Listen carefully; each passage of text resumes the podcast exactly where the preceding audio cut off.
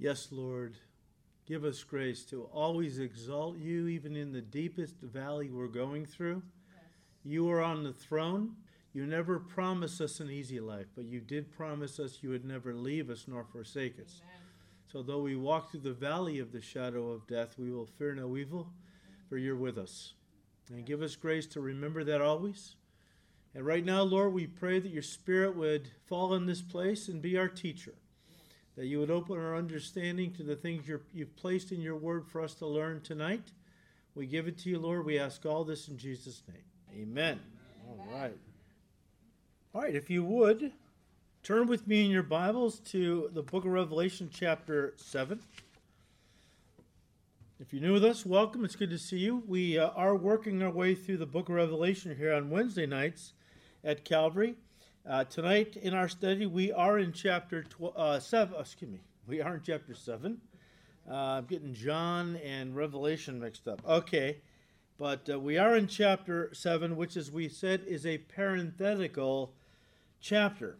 Uh, as we came to chapter six, we saw... Uh, it consisted of the seven seal judgments, all contained in a single scroll, which we saw in the Father's right hand in chapter five.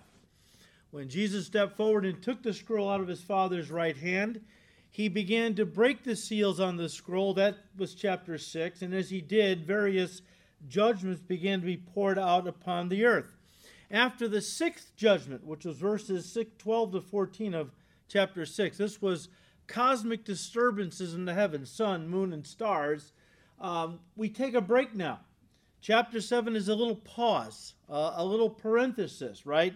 And the idea is it's uh, it's going to fill us in on some things, just to kind of catch us up on some things that need to be said, but primarily it's preparing us for the next uh, wave of judgments. These will be the trumpet judgments, which begin with the breaking of the seventh seal in chapter eight.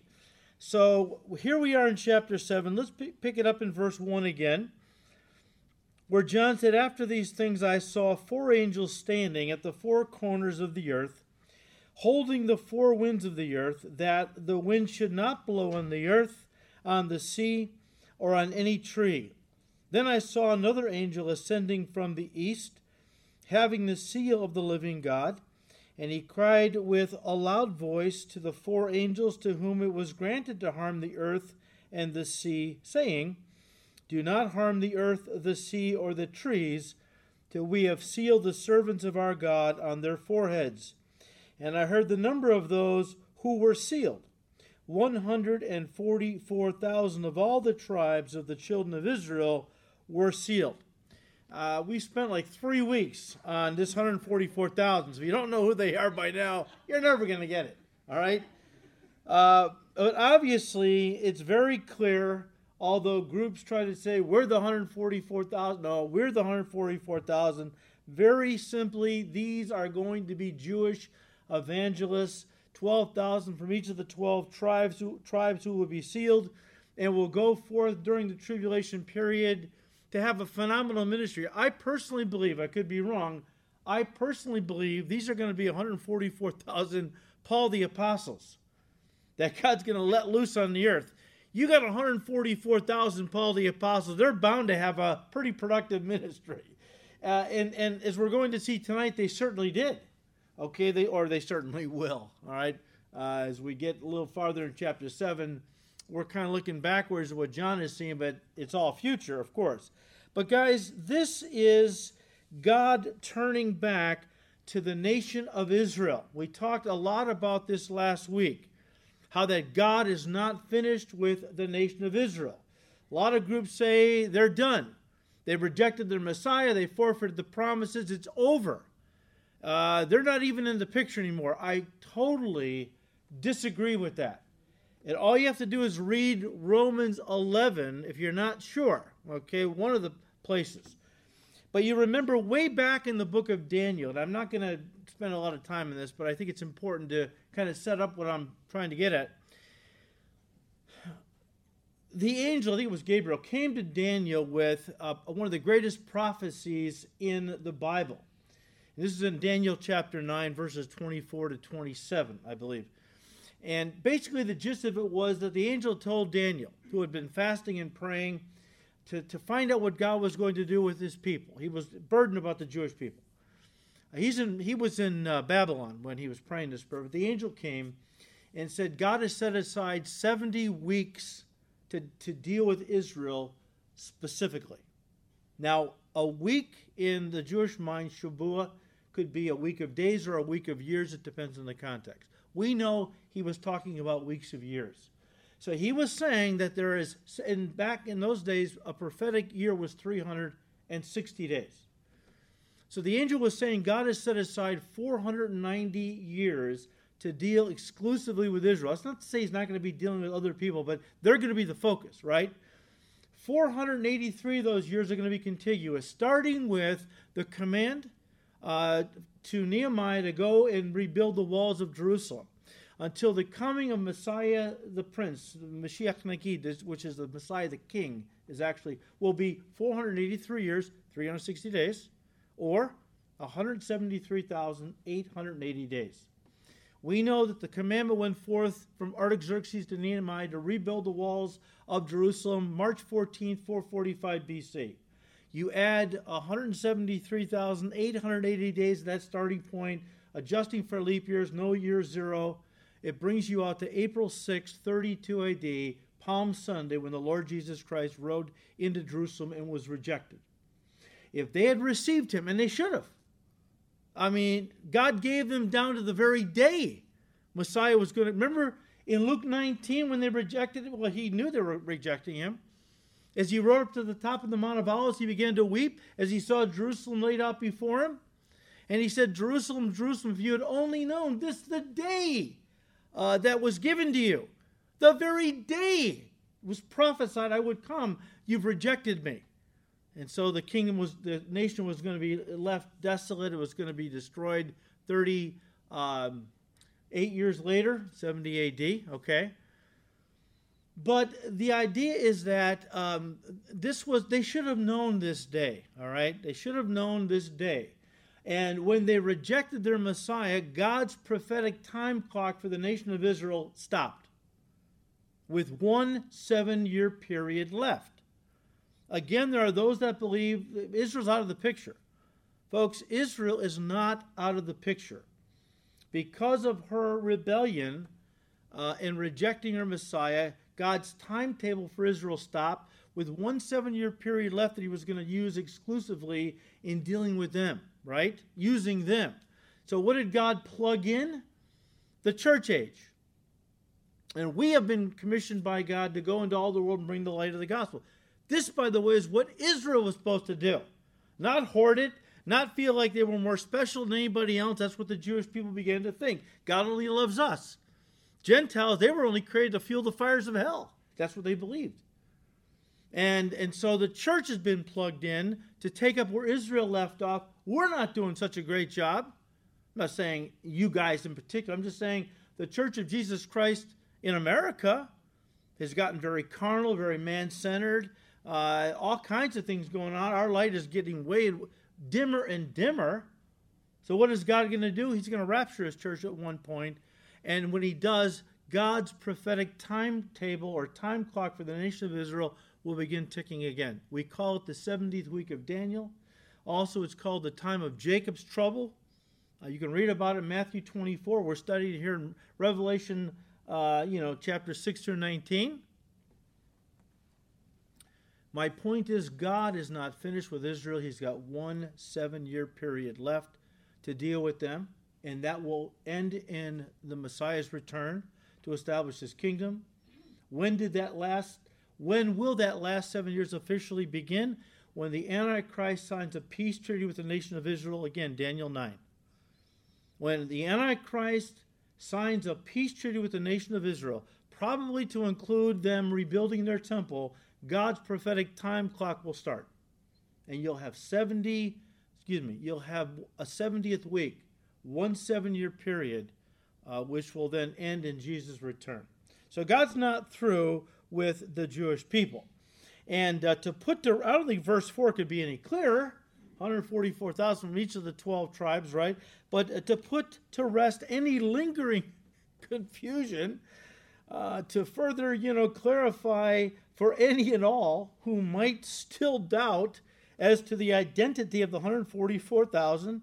As we have said the last two weeks, the Holy Spirit goes on in tedious detail in verses five through eight to make it a point to say twelve thousand from this tribe, twelve thousand from this tribe. I'm not going to read it again, but you understand right, right there in the page, right? Notice that Jews from all twelve tribes are sealed. What, why do I make that point? To say there is no such thing as ten lost tribes. There is something called British Israelism. Now, it's a heresy, and these folks believe that when um, Israel disobeyed God and and and cap- they were taken into captivity, um, the ten lost tribes migrated to Great Britain, and there they established the monarchy. Okay, because God had said to David that he would not cease to have a descendant on the throne of David reigning over Israel. Well, you know, that was done. I mean, the kingdom, they were now in captivity, so they believe, the, what was the closest monarchy? Well, Great Britain, I guess, is what they, anyways, they they have a way of doing this and, and figuring it out, but uh, the ten lost tribes migrated to Great Britain, and there they became the British royalty, okay, uh, uh, royalty of, of Great Britain. Um, there's a lot of problems with that. The first one being it's not true. Okay. Um, in Acts chapter two, Peter addresses all the tribes of Israel. Uh, in the epistles of James and First Peter, all twelve tribes are, are being written to. Okay. You have to understand when Assyria came in roughly seven Yeah, about seven twenty, twenty-one, twenty-two B C, and took captive the northern kingdom, right? That was the Assyrians. They conquered the known world uh, one hundred years or so before the Babylonians did it, okay? So the Assyrians, uh, they captured the northern kingdom, uh, took them away into captivity. Now, the way the Assyrians worked was they would take people from an area they captured, they would sprinkle them throughout the Assyrian Empire. Why would they do that? Be, to keep people from that could speak the same language getting together and, and, and, and thinking of some kind of insurrection. If if you if you sprinkle these people all throughout the Assyrian Empire, they don't know the language, the culture. They're just trying to survive, let alone they're not going to be trying to organize a rebellion of any kind. Effective, brutal, but effective, right? So you have Jews now all over the Assyrian Empire. A hundred or so years later, when the Babylonians defeated the Assyrians, of course, they conquered all the lands of the Assyrians, right? So now it's Babylonian control, Babylonian uh, uh, empire, all right? You remember Cyrus, um, at one point, he was the, uh, the, the Persian that took over. So it was the Medes and the Persians overthrew the Babylonians. And it was Cyrus who uh, gave a decree letting the people go. It's an interesting story, by the way, when Cyrus came riding into uh, into Babylon, okay, uh, after they had defeated the Babylonians now to take the the empire away from them. And now Medo-Persia was the world empire. This was also prophesied in Daniel two, right? As the king Cyrus is riding into now uh, the Babylonian capital, okay, the tradition says Daniel, the prophet, met him there and showed him a scroll of Isaiah written one hundred seventy-five years earlier where God calls Cyrus by name and says, "You are my servant, and I want you basically to let my people go that they might worship me in their homeland." Blew Cyrus's mind. He was so taken by that, he not only let the people go, he sent money to finance the whole deal. So now a Persian king is rebuilding the temple of God. Amazing. Amazing. So when, again, the Babylonians and then the Medo-Persians, they, they kept conquering the same land with the same people. So all the Jews that were sprinkled throughout the empire, now as Medo-Persia was in control, and Cyrus let everybody, all the Jews go, there was no ten lost tribes. Wherever they were, they many of them migrated back to Israel to re, repatriate the land. Okay,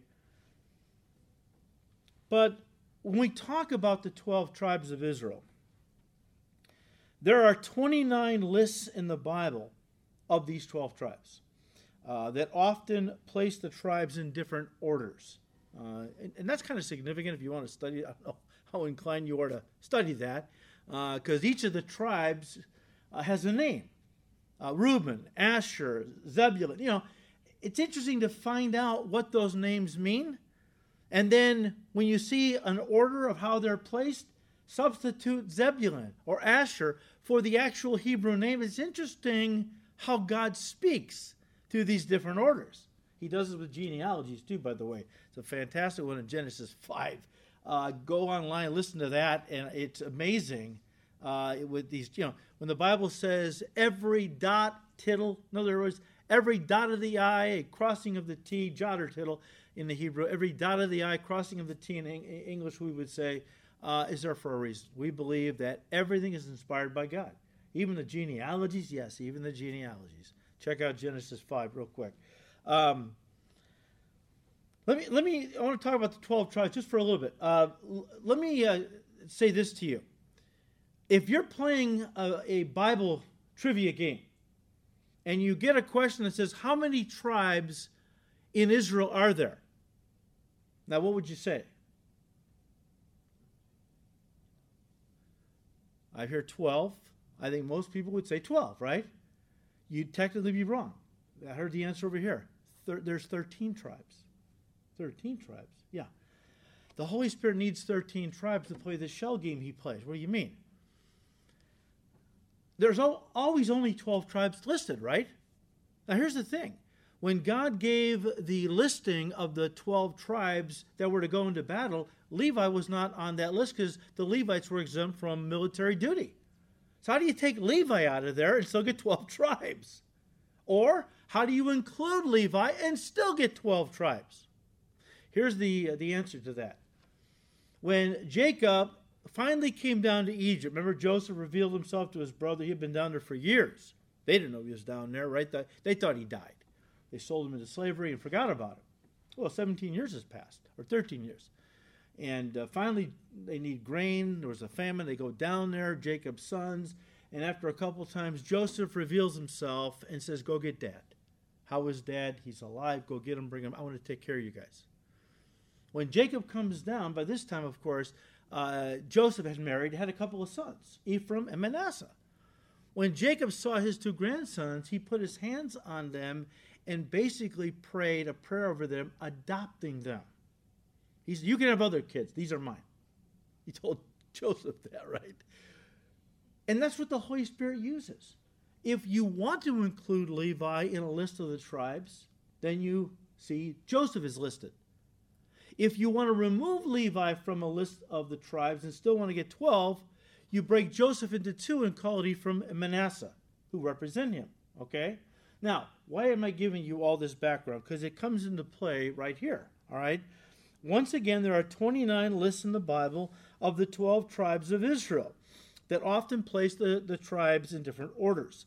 The original list appears in Genesis thirty-five, verses twenty-two to twenty-six, and the last listing of the twelve tribes appeared, and this is chronologically now, uh, the last list chronologically appears in Ezekiel forty-eight, verses thirty to thirty-four, which is speaking about the millennial kingdom. But there is something wrong with the list of the twelve tribes as they are listed in Revelation seven. Something is missing. In this listing of the tribes, the tribe of Dan is left out. Why? Why? Well, some scholars believe it's because Dan is the tribe the Antichrist will come from. And they believe that based on Daniel eleven, verse thirty-seven, Jeremiah eight, verse sixteen, and Genesis forty-nine, verse seventeen. I'll let you run those down on your own. I will warn you, it's not as easy when you look at those verses to see what I'm talking about. But if you dig a little bit and understand what's going on in these verses, yeah, you can see how they could feel Dan is going to be the tribe that the Antichrist is come, going to come from. All right, I'll let you run with that on your own. Can't do it all for you. You got to do some of your own homework. All right. Um, this this may or may not be the case. I don't know about that. But I do know without a doubt, Dan was the tribe that introduced idolatry into the land of Israel. Turn to Judges, third, uh, Judges eighteen. As we come to Judges eighteen, we are roughly thirteen hundred, twelve fifty years B C. Okay? So, by this time they had been in the land, I don't know, maybe one hundred fifty years. I'm just, it's approximate, okay? But uh, Judges eighteen, starting with verse thirty. Uh, well, let's just read it, and I'll, I'll, I'll try to go back and explain things. But uh, it says, "Then the children of Dan set up for themselves the carved image." You can read the whole chapter, it will help. "And Jonathan, the son of Gershom, the son of Manasseh, and his sons were, pr- were priests to the tribe of Dan until the day of the captivity of the land." Now, here's what's going on. God had established his worship, of course, in the new land, in the promised land, but apparently Dan, the Danites felt like they didn't want to do it God's way. They wanted to worship uh, idols still, but they wanted to um, give themselves the illusion that this was really something of God, so they, they actually took uh, a Levite. Uh, here is his name, Jonathan, okay? Uh, Gershom was the family that Moses and Aaron came from. Now, they were the only family that could be priests. Uh, they were of the tribe of Levi, but only the family of Gershom could be priests, okay? Um, so they grabbed this guy from the family of Gershom, this David, Jonathan, and they, uh, you know, talked him into being their little priest of their little side deal, uh, their little, I guess, pagan little worship deal, and he agreed. And, and so this is where idolatry really started in the land of Israel, the, the promised land. Now, about, uh, oh, I'm going to say uh, about one hundred, four hundred years later, uh, we come to First Kings twelve. Why don't you turn there?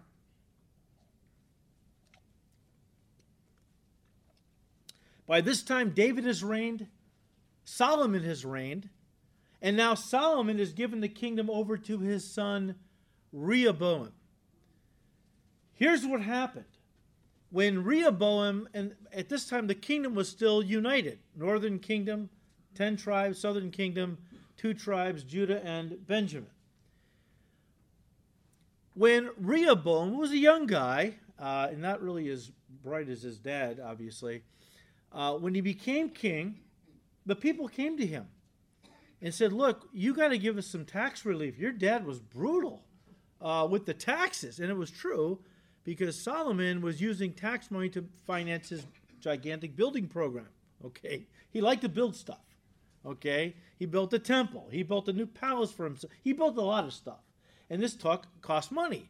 And so he was taxing the people. So they said, "Look, if you give us tax relief, we will be loyal to you to the day we die."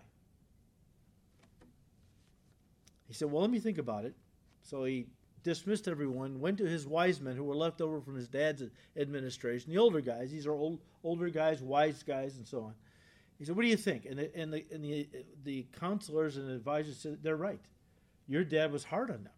Look, it's our counsel that if you give them tax relief, you're going to solidify their loyalty to you.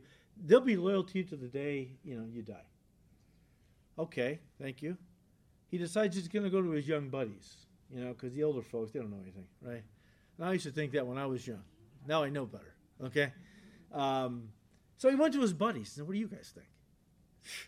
Don't listen to those old fogies. Here's what you got to do. You got to show them who's boss, okay? You got to tell them, "Look, you think my dad was rough. He, if he scourged you with, with scourges, I'll scourge you with scorpions." You know, just, you got to talk tough to these people. So three days later, the people come back, and he just laid it on them. He just really blasted them, right? And basically made them know who was boss, and they said, "That's it. To your tents, O Israel, we're done." And at this point, the ten northern uh, tribes broke away from the two southern tribes. The northern kingdom became Israel, southern kingdom, Judah. Okay? Now, here's the problem. The first king of the northern kingdom was a guy by the name of Jeroboam. And at this point, they just had divided. He had just become king. And he reasoned, and I think probably rightly, although he went about fixing it wrongly, he said, look, the people still got to go down to Jerusalem to sacrifice at the temple. Now, here's what's going to happen. If they keep going down to Judah, because uh, that's where the temple is, that's where their hearts are going to be, and eventually they're going to have second thoughts, and they're going to want to unite the kingdom again, and when they do that, they're going to kill me. So what I need to do is establish a, at least one place of worship here in the northern kingdom. Actually establish two. Put a golden calf in the northern part of the land, which Dan, uh, their, their tribal land was there. And then they put another one in the southern part of the land uh, in a town called Bethel in the region of Ephraim. Okay, Second Kings twelve, verse twenty-eight. Therefore the king Jeroboam asked advice, made two calves of gold, and said to the people, it is too much for you to go up to Jerusalem. Here are your gods, O Israel, which brought you up from the land of Egypt. And he set one up in Bethel, that's in Ephraim, and the other he put in Dan. So uh, to the very north of Israel and to the very south, now you had two places of worship. Verse thirty, now this thing became a sin, for the people went to worship before the one as far as Dan. So the people were now being led into national idolatry, at least Uh, tribal idolatry with uh, the tribe of Dan there. And um, guys, this list of the twelve of the tribes in Revelation seven is also interesting in the way the tribe of Ephraim is mentioned, not directly by name, but only indirectly by inference. You see, in the listing uh, in uh, Revelation seven verses five to eight, you see the tribe of Joseph is mentioned, right? But Joseph was represented by two tribes, Ephraim and Manasseh. We've talked about that. Since the tribe of Manasseh, listen, is mentioned in that list, that means the tribe of Joseph must be referring to the tribe of Ephraim. Again, though, not directly, but only by inference. Why? Why is the Holy Spirit giving the, the tribe of Ephraim the kind of the back of the hand? Because they were also very instrumental in idolatry coming into the land. Uh, we just read First Kings twelve, twenty-nine. You can also jot down Hosea chapter four, verse seventeen. So Ephraim was not innocent in leading the nation into idolatry. And so it seems like even though the Holy Spirit does not completely um, delete them like he did Dan, they're kind of given the back of the hand. Okay, they're there, but not directly, but they're there, okay, in that list. But back to the tribe of Dan. It seems likely that, especially because of the idolatry that the tribe of Dan led the children of God into, uh, that God is marking them, or in this case, is not marking them for judgment during the tribulation period by not sealing them for protection when his judgments are poured out. Interesting. I don't know what you do with this piece of Bible trivia, but the word, the name Dan actually means judgment or judging. Uh, does that mean they were destined to judge, to be judged? I don't know.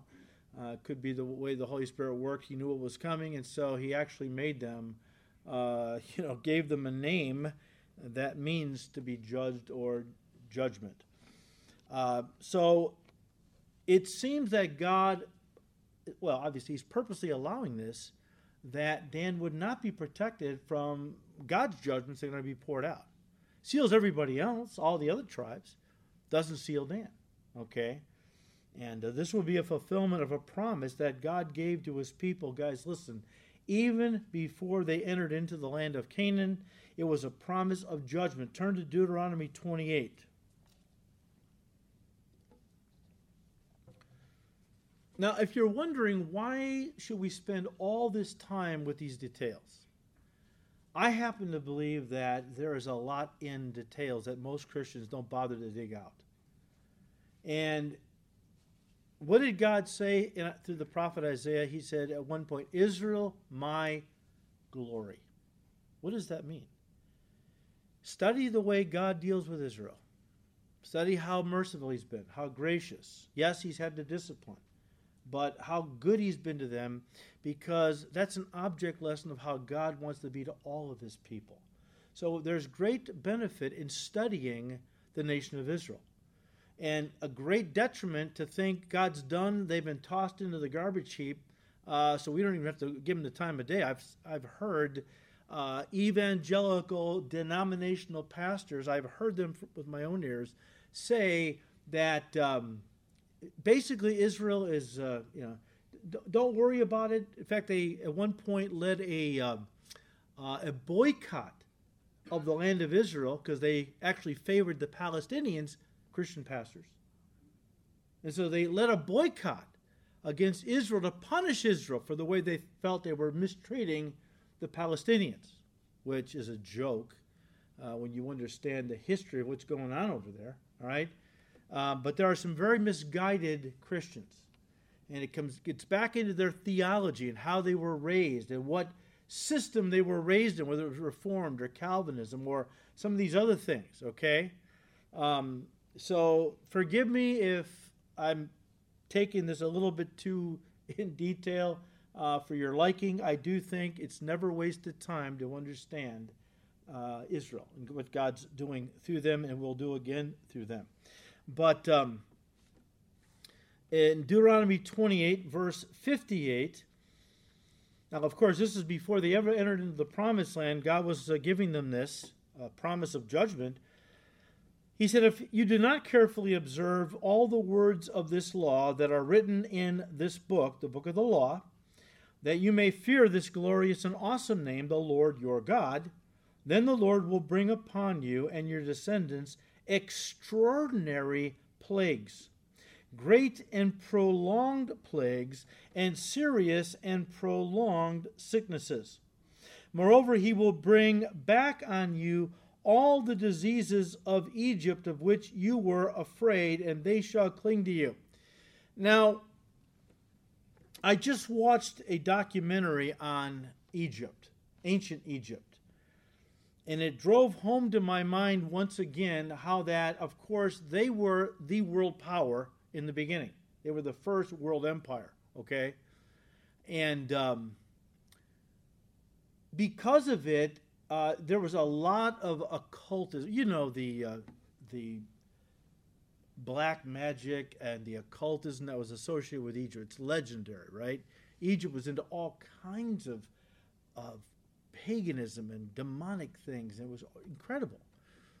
And this... Um, documentary was talking about the strange diseases that the Egyptians bore, and they, through archaeology and digging bodies up and uh, all that kind of, I believe a lot of these very strange plagues were demonic, were demonic. And they gave an incredible story of an archaeologist with his whole team that went and disrupted the tomb of Tutankhamun.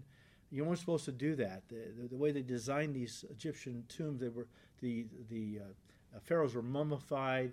They were buried hermetically sealed. The idea was they had to be pre- the body had to be somewhat preserved uh, for the afterlife. That kind of, and and they and they didn't you know they didn't either know this. Uh, these these archaeologists didn't care.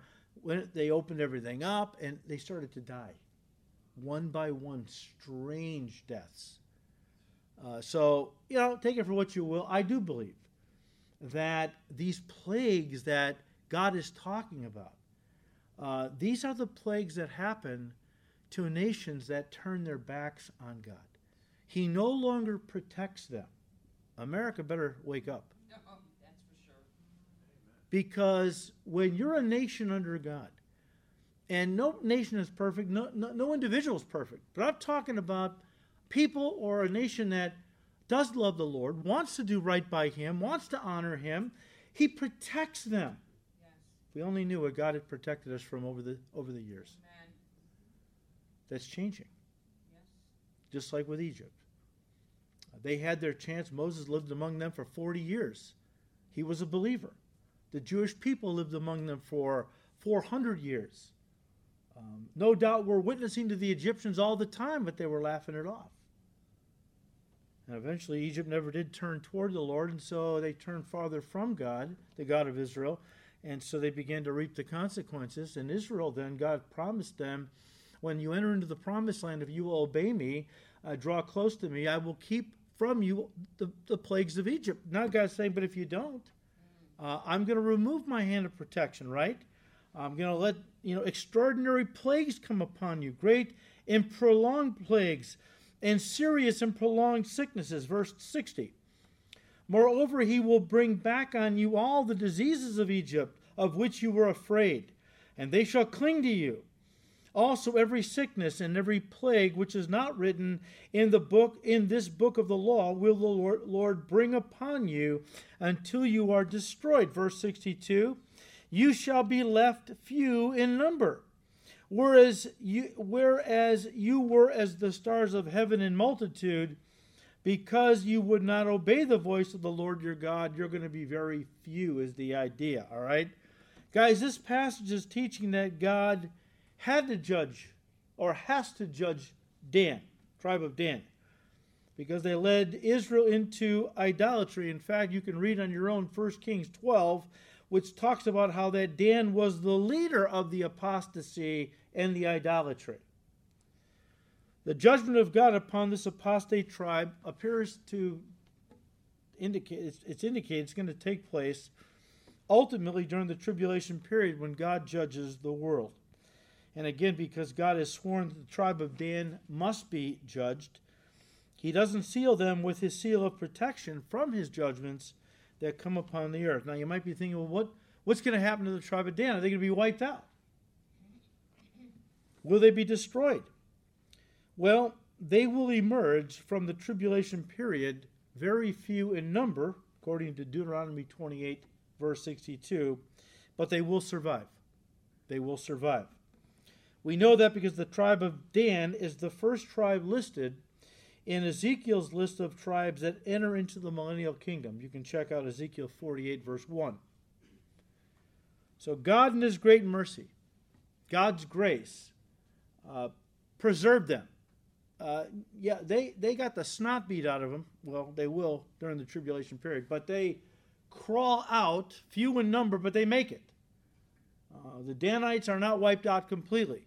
And that was God's grace, because God had said no matter how bad Israel gets, he would never completely destroy any tribe of Israel.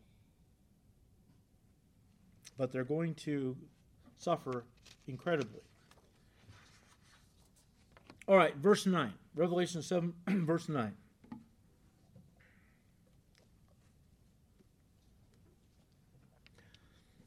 After these things I looked, and behold, a great multitude, which no one could number, of all nations, tribes, peoples, and tongues, standing before the throne and before the Lamb, clothed with white robes, with palm branches in their hands, and crying out with a loud vo- uh, voice, saying, salvation belongs to our God who sits on the throne and to the Lamb.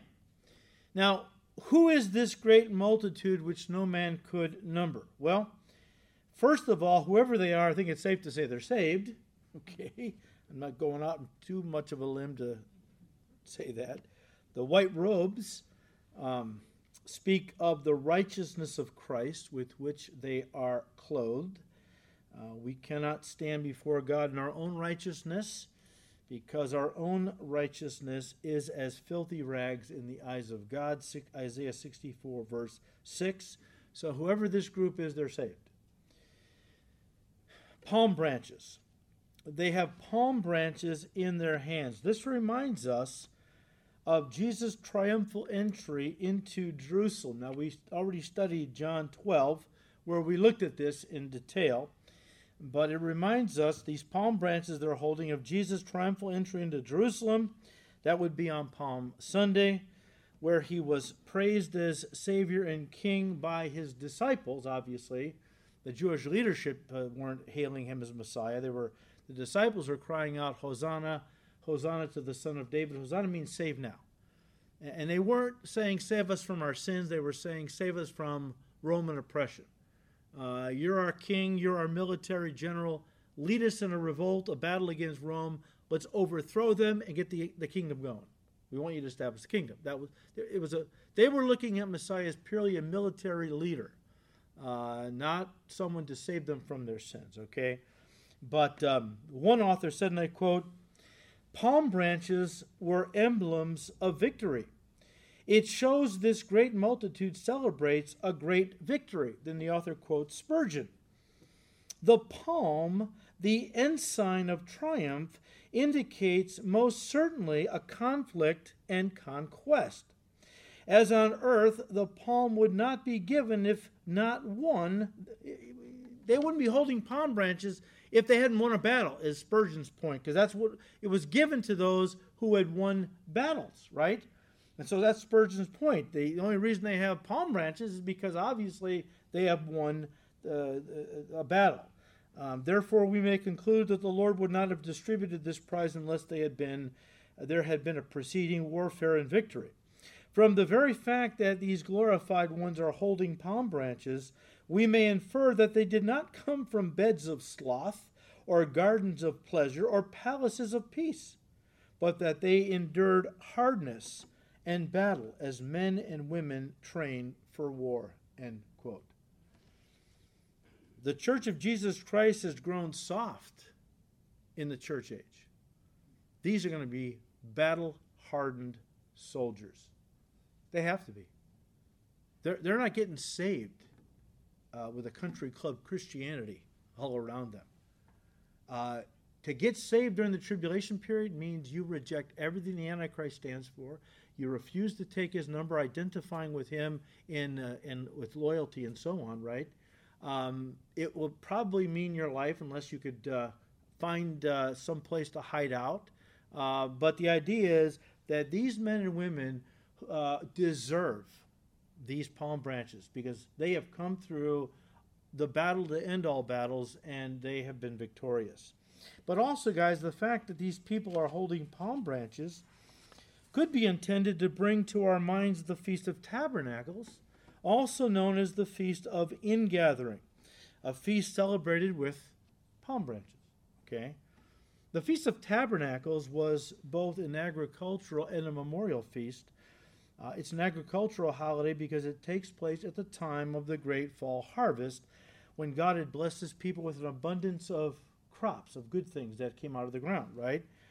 And that's why it's also called the Feast of Ingathering, because it was the time they celebrated the, the gathering in of the harvest, Feast of Ingathering. Uh, it was a harvest festival time, a festival and time of thanksgiving, kind of like our Thanksgiving, but much more so. Okay, much more so. But a, a festival, a harvest festival, and time of thanksgiving for all that God had provided. Uh, guys, even to this day, the Feast of Tabernacles is the most joyous joyous of all the Jewish holidays, as you can imagine. They would uh, take some of the crops that they had harvested, uh, even to this day, okay? Uh, not that all Jews are farmers anymore, but, you know, they still would gather, you know, crops and things from the harvest around the, uh, the, the uh, nation, and Um, They were commanded by God to take palm branches or other leafy boughs and weave them together in such a way that they would make these little, what they were called, booths or tabernacle. A tabernacle was a temporary dwelling place, okay? And uh, they were to either, they could make it where they could lean it up against their house. Sometimes they would lean it up against a synagogue. Uh, or in those days even build it on top of their house, which was patios, okay? Uh, the roofs were patios. They had, to this day, they have patio furniture. If you go to Israel, you can see that on the tops of the roofs, there's stairs from the outside leading up to the top. And, of course, they have patio furniture. It's a part of the living area. It's what it is, right? Um, so they would build these little booths, temporary structures, right? And they would bring inside these little booths some of the harvest. They would hang the, you know, the... the fruits and the vegetables and just different, the grains uh, all around to remind them of how good God was. Now, it must have been great fun for the kids because uh, if you're a kid, you get to camp out for a week, right? And that's great fun. Not so much for the parents, okay? Uh, but it was not only an agricultural feast, it was a memorial. Like we have memorials today, fourth of July, Memorial Day. These are days that we celebrate certain things because we want to remember what many, uh, how they laid down their life that we might have the freedom we enjoy today, okay? Or uh, before we lose it, we should enjoy, uh, okay? But uh, that's a different topic. Um, but God told them, look, when you weave these palm branches or other leafy boughs together. Uh, I don't want you to do it tightly. I want you to leave enough space in between the walls that the breeze can pass through. And when you lay down at night, enough space in the ceiling where you can look up at the stars. Why, God? Because I want you to remember the hardship your forefathers bared for forty years in the wilderness, living under the stars, in the elements, that you might never forget the sacrifice they made, that you might have this land flowing with milk and honey. Good thing. Teach the young ones. In fact, it was this, these memorials were designed by God when the children asked, Dad, uh, Father, why do we do this?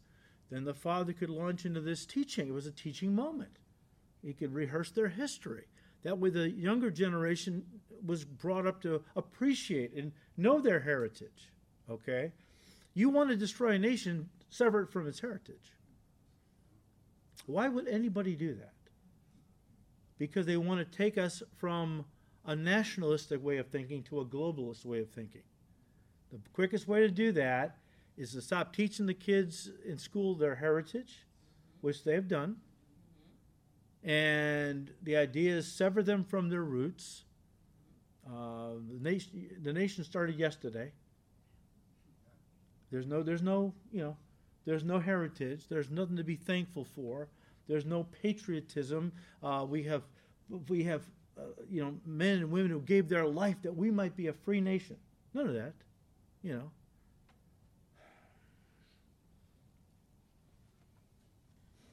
Now,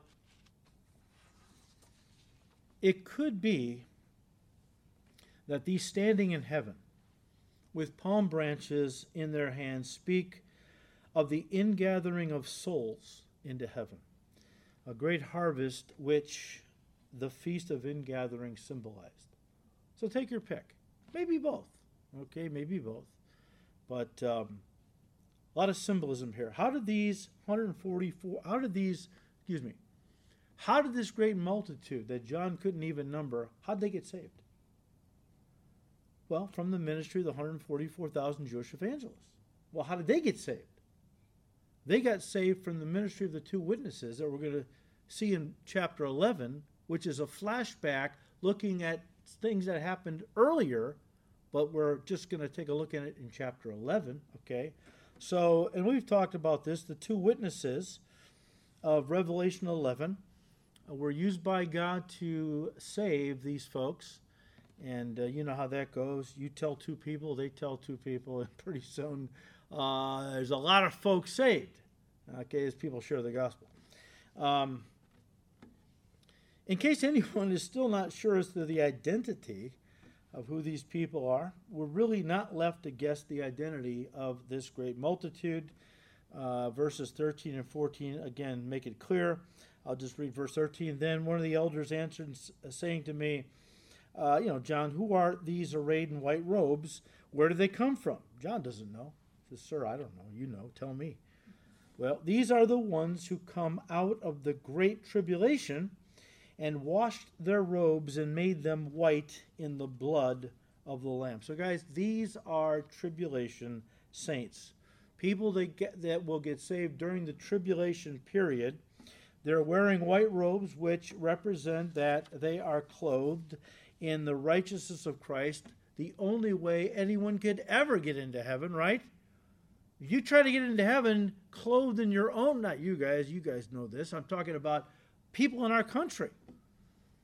So many think that all you got to do is live a good life and, and, and, and work extra hard, and, and, and, and, and I get enough good works on, uh, to my credit, I'll get in. Right? They don't read the Bible, right, which is very clear. A- anybody who tries to wrap themselves in their own works of self-righteousness, I don't care if it's a Roman Catholic, we were taught go to Mass, light the candles, pray the rosary, do the Stations of the Cross, keep the holy days, and so on. If you did all that, you would accrue little installments of grace that would eventually build up till you could earn to buy heaven. You buy into heaven. That's wrong. But we were taught that. I believed that until I read the Bible. The truth will what? Set you free. Amen. The truth will set you free. We need to understand that, right? And um,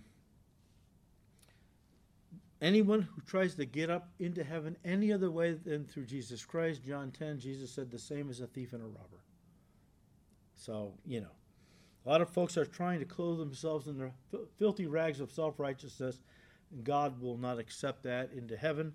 So these folks obviously were true believers because they, by faith, appropriated Christ's sacrifice for them on Calvary's cross, and they were given in exchange the filthy robes of, of, of human effort was taken away and given, they were given beautiful white robes of Christ's righteousness, which is how we get into heaven. So in chapter seven, we see two groups, the one hundred forty-four thousand Jewish evangelists, and then the fruit of their ministry consisting mostly, if not exclusively, of Gentiles. Now, this second group that we were focusing on, this second group will consist of a harvest of souls from all over the world. From all over the world, so many, John says, they couldn't even be numbered. So that's what I say, are these one hundred forty-four thousand Jewish evangelists, Paul the Apostle, are they going to have a fruitful ministry? Yeah. Because so many people from all over the world wind up getting saved, and the Antichrist and his followers start butchering them like crazy, so much so that, you know, finally, as John sees a whole group of these uh, martyrs, in he-, he can't even number them. There's so many. There's so many, all right? Now, at this point, someone who is listening in might say, that's going to be me. What's going to be you? Well, I'm going to wait, see? You know, you're talking about how all you Christians are going to disappear, and then the Antichrist tribulation. I'm going to, I'm not sure about any of that. What I'm going to do is I'm going to wait to see if you guys disappear. And if you do, then I'll get, I'll accept Christ in the tribulation period, see? That way I know, right? And I don't have to guess right now if you're really, if you know the truth. Um, Whenever somebody says that to me, and it's, and it's happened over the years, I always tell them, look, if you can't live for Jesus now, in the age of grace, how do you ever think you're going to die for him then in the day of tribulation? You are fooling yourself. That's why the Bible says today is the day of salvation. Amen. You don't put it off. You don't, well, I'll just wait. I can keep sowing my wild oats.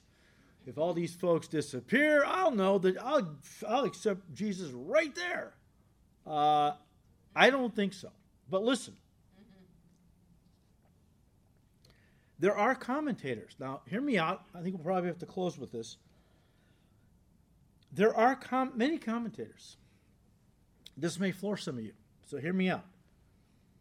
There are many commentators who don't believe it's going to be possible for somebody who is living now and has heard the gospel right now but has rejected it. Uh, they don't believe that once the tribulation period begins, that they will be able to believe the gospel and receive Christ then. If they've heard it now, the gospel, and they've rejected it, right? They've rejected the gospel, they've rejected Christ, and the rapture happens, and now they find themselves in the tribulation period. There are a lot of commentators who don't think it's going to be possible for those folks to repent, receive Christ, and be saved at that point. So why, why do they believe that? Just turn to Second Thessalonians two.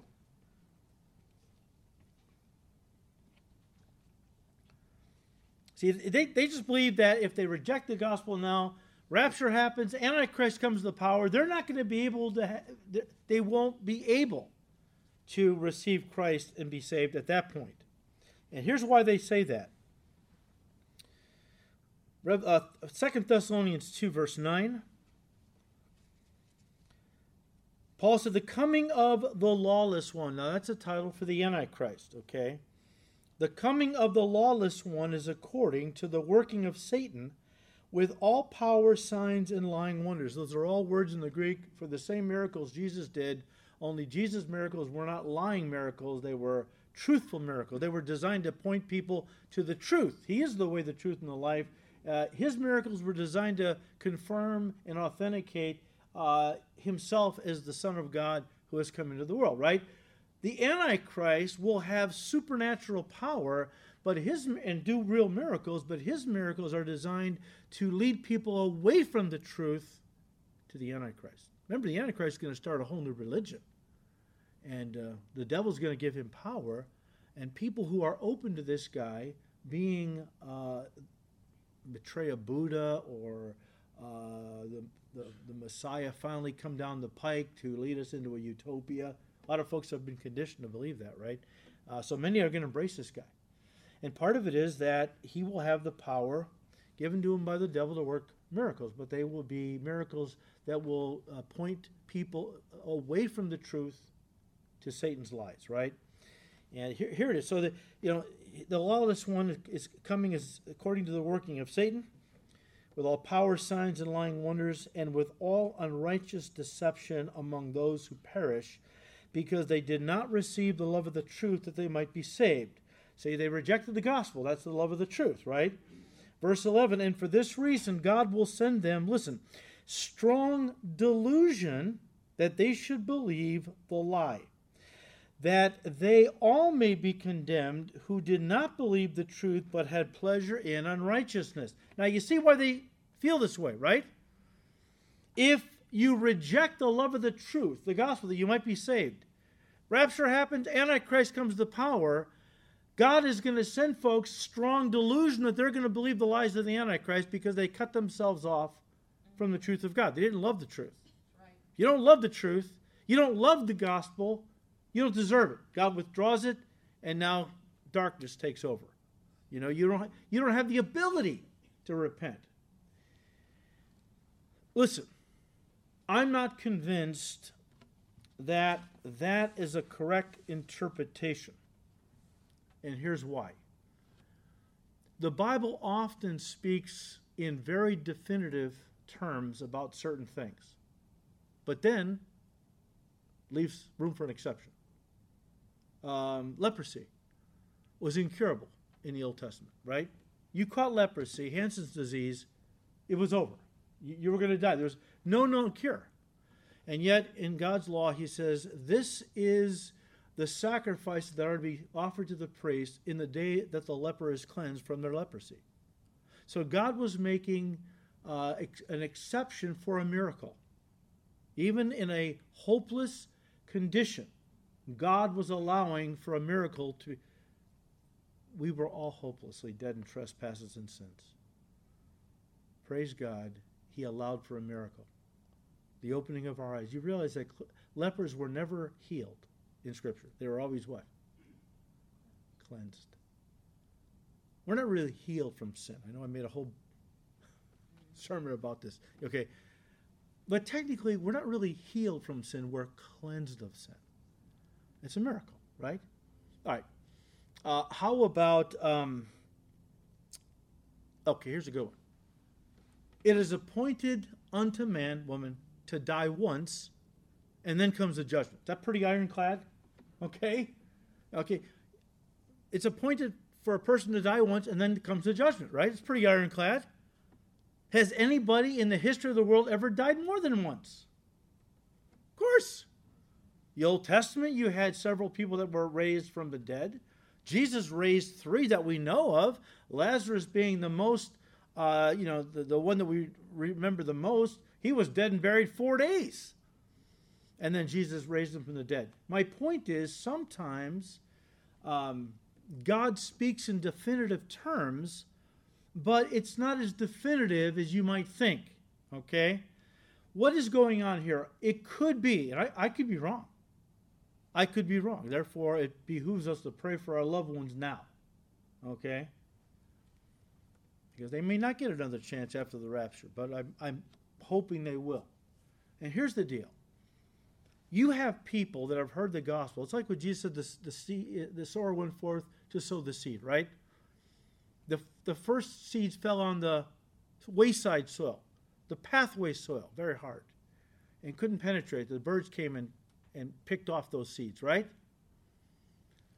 There are people who have heard the gospel dozens of times. Their hearts are so hard, they mock you. They laugh at you. I'm not saying don't witness to them anymore. I'm just saying they are so rock hard, their hearts are. that they probably passed the spiritual point of no return and committed blasphemy against the Holy Spirit. Okay? Which means there's no hope for them.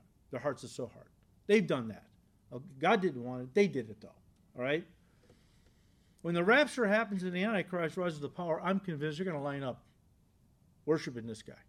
Okay? He's everything they want. I believe the message he's going to come with, with going to form the basis of this new religion he's going to foster, is that man is really God. See, I was just a man. I tapped into these secret esoteric doctrines, and now I'm God. And remember, he's going to be set up his image in the Holy of Holies and demand to be worshipped as God.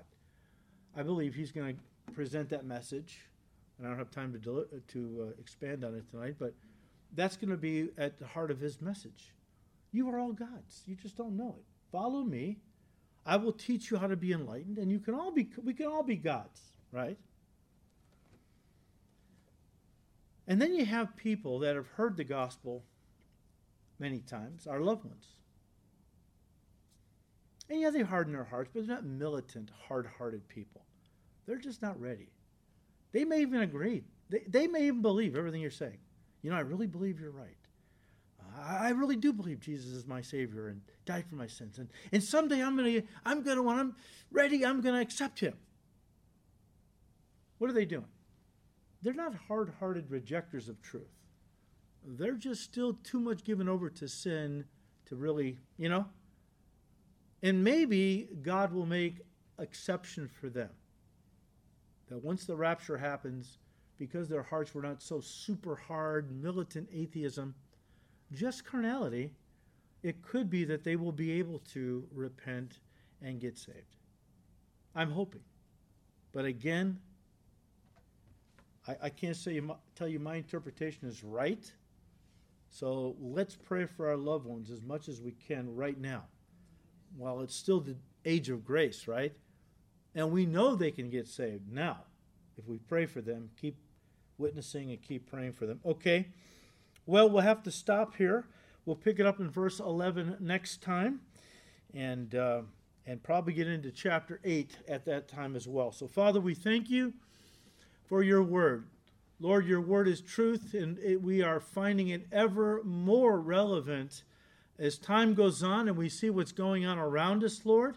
Thank you that we have your word as a light to guide us through this darkness. It's incredible, Lord. Thank you. You've not left us um, to stumble in darkness. You've lit our path through this fallen world through the light of your word. So we thank you, Lord. We ask you to keep blessing these studies in your word. We ask all this in Jesus' name. Amen. Amen.